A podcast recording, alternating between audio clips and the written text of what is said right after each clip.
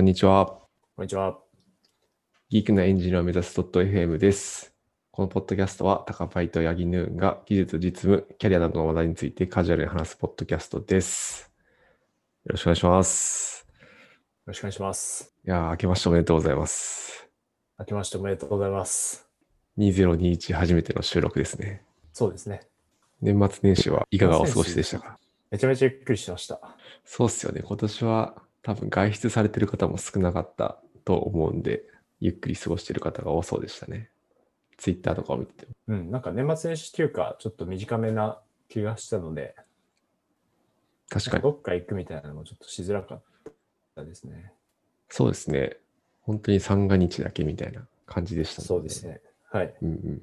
高橋さんはいかがお過ごしでしたか？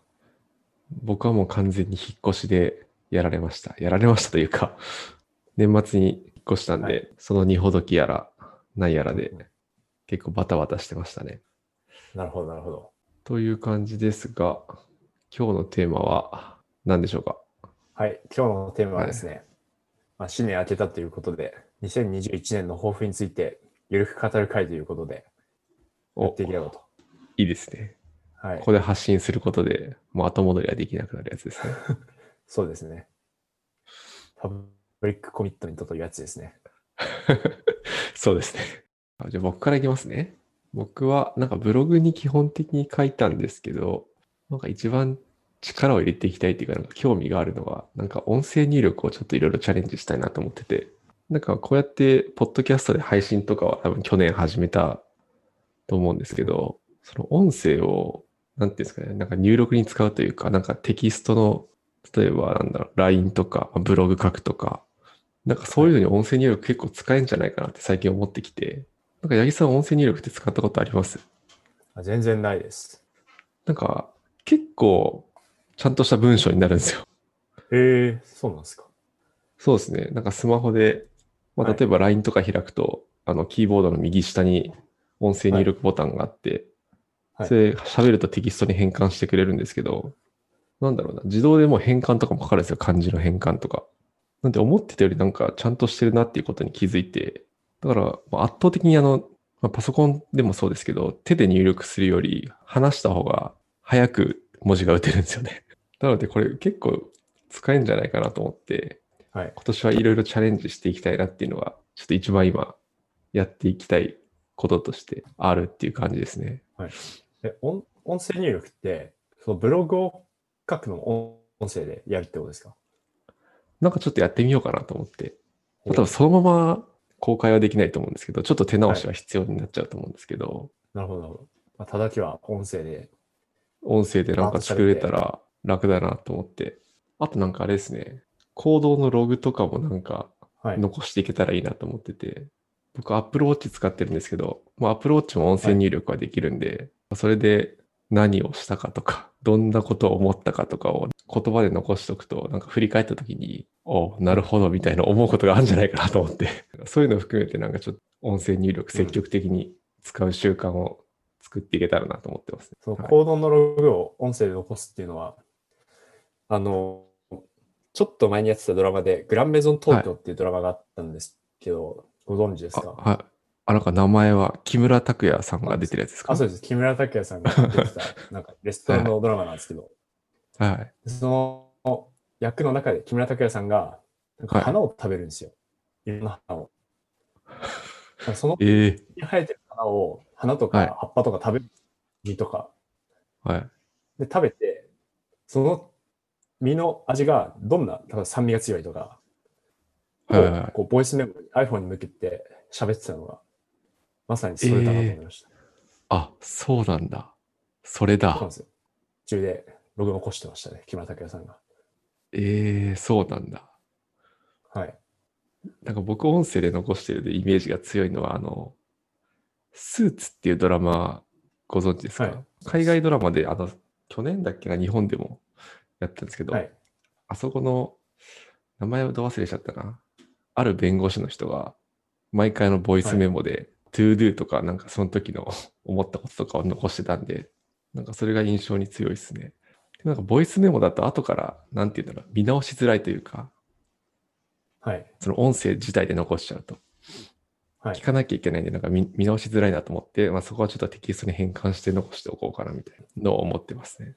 あとは、まあ、音声以外の定量的なところでいくとカグルでメダルを取りたいなっていうところと、あと今年はちゃんと本を読むっていうところで毎日いちじかん本を読む時間を作っていこうと思ってますっていうところと、あとはいちじかんに増えたんですか、はい、ブログにあなんかさんじゅっぷんってなって、まあ、最低さんじゅっぷんって感じですね。なんかさんじゅっぷんだとあんまり読めないなっていうのが最近思ってきて、まあ、がっつりいちじかんぐらい作ってもいいかなっていうのを思ったんで、まあ、最低さんじゅっぷん平均していちじかんぐらいって感じですかね。あとはちゃんとなんかその月の振り返りをしようと思って、なんでもうちょっと毎月月末あたりにちゃんとブログを書いて、はい、その月にまあどんなことをインプットしてどんなことをアウトプットしたかみたいなところをちょっと振り返っていけたらなと思ってます。振り返り大事ですね。大事ですね。去年はまあ仕事ではやってたんですけど、なんかプライベートなところは全然できてなかったんで、はい、その辺はやっていきっていう感じですね。あとなんか統計検定を取ろうっていうのも入れてますね。多分今抜けてる知識も結構多いと思うんで、その行間を埋めるためにも勉強しようかなと思ってます。はい、そんな感じですかね。早寝早起きとかはどうですか？はい、早寝早起きはいや今のところ順調にできてないですね。はい、あでできてないんですね。いやなんかそうなんです。早寝早起きは早寝はできるんですよ。はい、早起きがなんだろうな、まだそのちゃんと仕組みできてないんですよ。なんでいやどうしてもなんかはちじぐらいに起きちゃいますね。まあ、それはもしかしたら睡眠時間が足りてなかったっていうことかもしれないですね。あ、確かにそれはありそうですね。あの睡眠アプリで睡眠のログを取ってるんですけど、寝床にいた時間と睡眠時間っていうのがふたつ出るんですけど、まあ、寝床にはだいたいろくじかんぐらいいるんですけど、なぜか睡眠時間がごじかんぐらいしか計算されてなくて、だからな、なんだろうこれ多分ごじかんぐらいしか寝れてないのかなと思ったりしてるんで、もうちょっと早めに寝た方がいいのかもしれないですね。自分も前睡眠時間測ってたことがあフィットビットってやつで測ってたんですけど、あ、はいはい、自分も同じでしたね。その、あの寝床にいる時間、マイナスいちじかんぐらいしか寝れてない。うーん。あ、そう。覚えてないけど、途中覚醒してるみたいですね。なるほど、なるほど。うん、じゃあもうちょい早く寝なきゃいけないんだな。うん、参考に、あといちじかんぐらい。そ, そ, そこも加味する。はい。うん、それ、その時間どうやったら短くできるのかちょっとわかんなくないですか？その途中覚醒の時間短くするの、めっちゃ難しいですよね。あ、確かに途中覚醒の時間短くするのは無理なんじゃないですか。できんのかな。そうっすよね。な何すればいいんだろう。なんかあれかな、寝る前になんかリラックスする香りとかを嗅げばいいのかな。ああ、それも一つですよね。多分。これいちじかんならまあいいですけど、もっとにじかんとか途中覚醒してたら結構あれですよね、うん、非効率ですよね。そうっすよね。途中覚醒をなくせれば一番いいんだろうな。うん、ぴったりろくじかん、寝床にいたらろくじかん寝れてるっていう。なんか直前までやっぱりブルーライトというかスマホとか ピーシー いじってると、なんかそういうのも関係してそうですね。はい、ああ、そうっすね、そうっすね。それは、うん、はい、あれ、ありますよね。だから本当は寝る前とかは紙の本とかを読んだらいいのかなとちょっと今思いました。そうかもしれない。はい。うん、確かに確かに。はい、僕はそんな感じですかね。八木さんは今年の抱負はどうでしょう？はい、自分もちょっとブログにまとめてみたんですけど、うん、自分はちょっとあの オーケーアール っていう目標管理の方法があるんですけど、うん、そのオブジェクティブっていう目標があって、それを定量的に測れる ケーアール っていうのを設定するっていう、うん、その目標設定方法ですね。で、それをちょっと意識してやってみました。で、いっこめは、えー、英語でで仕事のコミュニケーションが取るようになるっていうのをオブジェクティブに置いてるんですけど、まあ、これはまあ今でも、えー、まあなんとかこのイングリッシュスピーカーの人にすごい頭を使ってもらいながらコミュニケーションを取ることはできるんですけど、うん、やっぱそこからもう一つレベルアップしたいなと思って、うん、でこういう目標を置いてます。はい。で定量的なとことしては トーイックきゅうひゃくてん以上を取るっていうのと、あとは総学習時間が今ひゃくごじゅうじかんぐらいなんですけど、あの測定し始めてから、うん、それをごひゃくじかんぐらいまで伸ばしたいですね。はい、おお、これひゃくごじゅうじかんっていうのははい。な、何日間ぐらい、何ヶ月ぐらいでひゃくごじゅうじかんだったんですか？なんか自分のグラフがあるんですよね。えー、っと、去年のごがつから、はい、ごがつじゅうはちにちからトラッキングし始めて、今いちがつだから、えー、半年半年ちょっとぐらい。はちかげつぐらいですかね。うんうん、はい。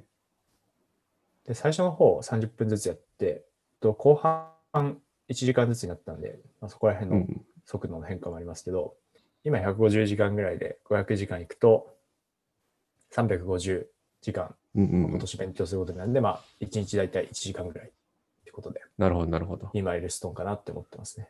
勉強時間のログは何で取ってるんですか？ログは、僕はスプレッドシートです。あ、いいですね。スプレッドシートいいですね。スプレッドシートに、日曜日に、今週はこれやるぞっていうのをバッて書いて、はい。で、それ達成できたら、それ、その時間が、あその、それにかけた時間が、こう、プラスになるみたいな感じ。まあ、トゥーデューを作って、トゥーデューを解決すると時間がプラスされるみたいな感じです。なるほど、なるほど。で、今のが英語で、でにばんめが、えー、にばんめ、エンジニアリングのそれをつけるですね。で、これは、そうですね、まあ今データアナリストとして働いてるんですけど、うん、エンジニアリングチームのもう中に入って、えー、やっていくみたいな感じなんですけど、うんうん、やっぱちょっとソフトウェアエンジニアの方と、な、なんだろう、まあスキル差というか、その、知識の差みたいなのがちょっとありすぎるなと思ってて、やっぱ自分もちょっとエンジニアリング、多少コードが書けたり、あとちゃんと使ってる技術を理解できたりしないと、まあ、ちゃんとチームメンバーの一員としてコミュニケーションが取れないんじゃないかなっていうのを去年はすごく感じたので、まあ、今年はそこを解消していきたいと思っていますと。で、まあ一つは、えっと、Go ですね。Go をちゃんと仕事で使える、まあ仕事で使えるっていうレベルは、えっと、まあ、例えば、その ピーアール レビューをできたりだとか、あと、自分がちょっとしたタスクを、うん、えー、まあ、ピーアール まで、プロリクエストまで作って、レビューしてもらえるみたいな状況を想定してます。うん、はい。で、Go ラングをやっていきたいっていうのと、あとは、えっと、Kubernetes とか、まあ、地盤わかんないんで、とか、あと使用している、まあ、ジーシーピー の技術がいろいろあるんですけど、まあ、そういうのとかも全然使ったことがないので、うん、はい、ちょっと理解したいなと思っています。で、みっつめが、えー、統計分野の専門性を高めるってことで、えー、と去年はですね、えっと、エービー テストを中心に、えーまあ、エービー テストへの理解を深めてきたっていういちねんだったんですけど、まあ、なんか統計モデルとか、そういうアドバンスドな分析手法みたいなところは、あんまり強くできなかったところなんですよね。なので、まあ、今年は、えっと、一回、まあ、そことちゃんと向き合って、統計的なバックグラウンド、まあ、自分別に統計分野のその学位の出身とかではないので、その学位に相当するような何かその公的証明を得るっていうところと、うん、あとはちゃんとその応用的なものも使えるようにするっていうことで、これを設定してますと。で、具体的には統計検定いっきゅう取得ですね。まあ、そうですね。まあ、これ、うーん、コロナでどうに、どうなるかわかんないですけど、去年は全部中止だったんですよ。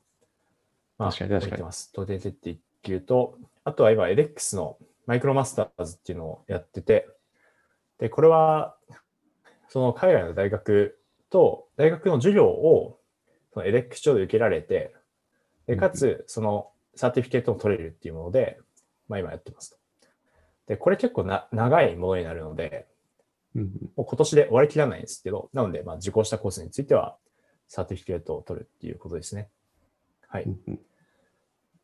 まあ、あと、統計モデリングとか、因果推論とか、まあ、課題図書を決めて読むっていうのと、まあ、週に最低いっぽんは関連分野論文読むとか、まあ、いろいろ書いてます。で、あと、総学習時間が今、トラッキングし始めてからにひゃくじかんぐらいなんですけど、これをせんじかんぐらいにしたいなと思っています。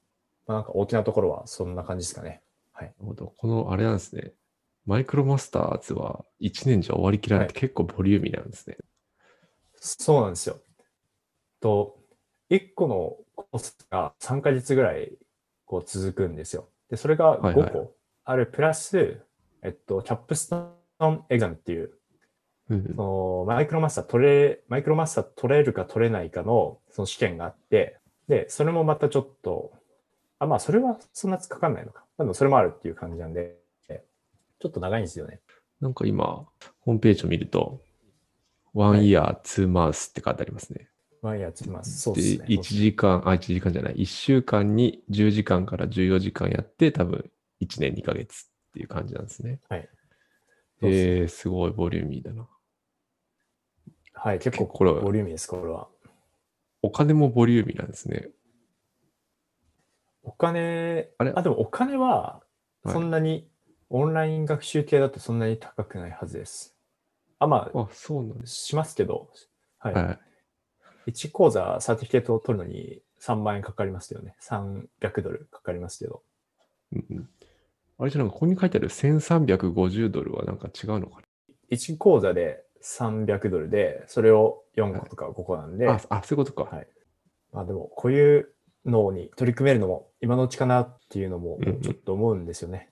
うんうん、そうですね。まあやっぱ数学もそうだと思うんですけど、早くやっとくに越したことはないものって結構ありますよね。いや、それはそうですね。年取るとどんどん脳みそも劣化してきますからね、基本的に。怖いな。多分早めにやった方がいいですよね。はい、そうですね、そうですね。早めに。はい。特にまあ、基本的なところっていうのは、その影響範囲が大きいですからね。うん。まあ、英語もそうですけど。あと自分も高パイさんと同じように、そのいっかげつごとに振り返りを行うっていうのは目標に入れてて、はいはい、うんうんうん。うん。去年あんまり振り返りをしてこなかったなと思って、はい。まあ、例えば、デスク周りすごいいっぱい物を買って、こう整えたりしたんですけど、うん、今全然使ってないものとかあるんですよね。ああ、なるほど。あ、そうなんですね。はい。例えば、あの、リストレストとか買ったんですけど、パームレストか。キーボードのところに、ここの、ここに、うんうん、これ、休ませて、木の板みたいな。なんか、手首の負担を抑えるやつですよね。あ、そうです。うん、そうです、そうです。買ったんですけど、今全然使ってなかったり、そういうのとか、ちゃんと振り返ると、お金の使い方うまくなるのかなとか。ああ、確かに、それはありそうですね。確かに、お金の勉強をするっていうのも書いてありますね。あ、そうですね。お金勉強しないといけないです。うん。あとは、コロナ禍でどんぐらいできるかわかんないですけど、今、子供よんさいに今年なるんですけど、さんさいこれできること増えるんですよ。例えば、あの、うちの近くにあのテニス教室があるんですけど、テニススクールか、テニススクールがあるんですけど、うん、テニススクールもよんさいから来ていいですよ、みたいな感じになるんですよ。あ、そうなんだ。はい。なんかルール的にできるようになることが増えるので、危険のない範囲でちょっと や, やってもらいたいなと思ってますね。確かに確かに。小さい時にいろんなものに触れるのは大事ってよく聞きますからね。ありがとうございます。はい、やはりここで言ったからには達成していかないといけないですね。そうですね。達成して年末の振り返りではひゃくてんをつけれるようにやっていきたいですね。そうですね。やっていきましょう。まあ、僕はもうすでに早起きがちょっと減点されていってるんですけど。すごい今年あの目標を立てられている方が多かった。はい気がしてて、ツイッターとか見てる限りですね。まあツイートであるとか、ノートとか、まあ、個人ブログとか、うんうんうん、他の人がどういう目標を立てて、どういう振り返りをしてるのかってすごいとても参考になりますね。自分は学習時間っていう測り方をしてなくて、例えばこの月にこの本を終わらせるみたいなやり方ですね。うんうん、やってたんですけど、まあ、これ多分人の向き不向きがあると思うんですけど、自分は学習時間の測り方の方が向いてる気がしてて、この本を今日さんじゅっぷんになりますっていう目標の立て方と、この本を今日ここまで終わらせますっていう目標の立て方だと、うん、そのさんじゅっぷんはちゃんとさんじゅっぷん勉強すればおそちゃんと達成できるじゃないですか、うんうん、達成できるし時間を注ぎ込んだっていうその蓄積がたまる感じがあるんですけど、うん、この分野を今日終わらせますってやるとその分野もしかしたらめちゃめちゃ難しくて全然進はないかもしれないし、不確実性が高いですよね。で、全然自分は達成できなかったとか、また逆にちょっとあの手抜きをしてしまって、まあ、バラバラっと読みと、その終わんないからバラバラっと読み飛ばしてしまうみたいな本末転倒のやり方をしちゃったりしたんですよ。はいはいはい。なので自分にとってはちょっとその学習時間で測るっていうのが、うん、えっと去年からのポイントになってますね。まあこれはあのさっき言ったその他の方の目標設定を拝見して、えー、参考にさせていただいている部分だったりします。ああ、なるほど、なるほど。全然関係ないですけど、なんか部活動でごキロ走れとかあるじゃないですか。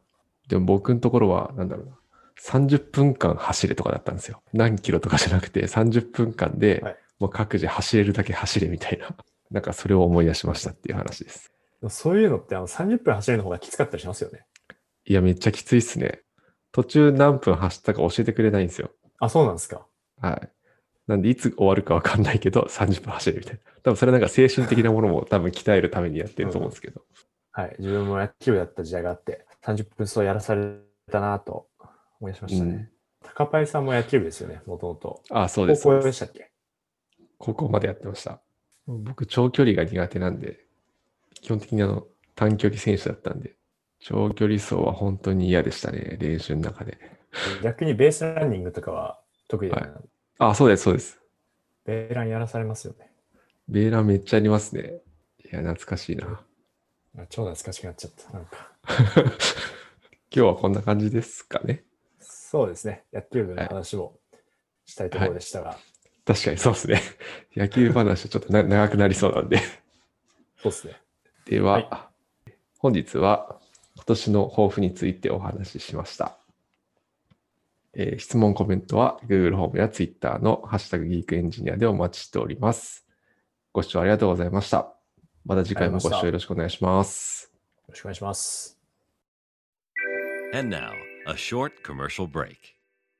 エンジニアの採用にお困りではないですか？候補者とのマッチ率を高めたい、辞退率を下げたいという課題がある場合、ポッドキャストの活用がおすすめです。音声だからこそ伝えられる深い情報で、候補者の興味・関心を高めることができます。ピトプでは、企業の採用広報に役立つポッドキャスト作りをサポートしています。気になる方はカタカナでピトパと検索し、X またはホームページのお問い合わせよりご連絡ください。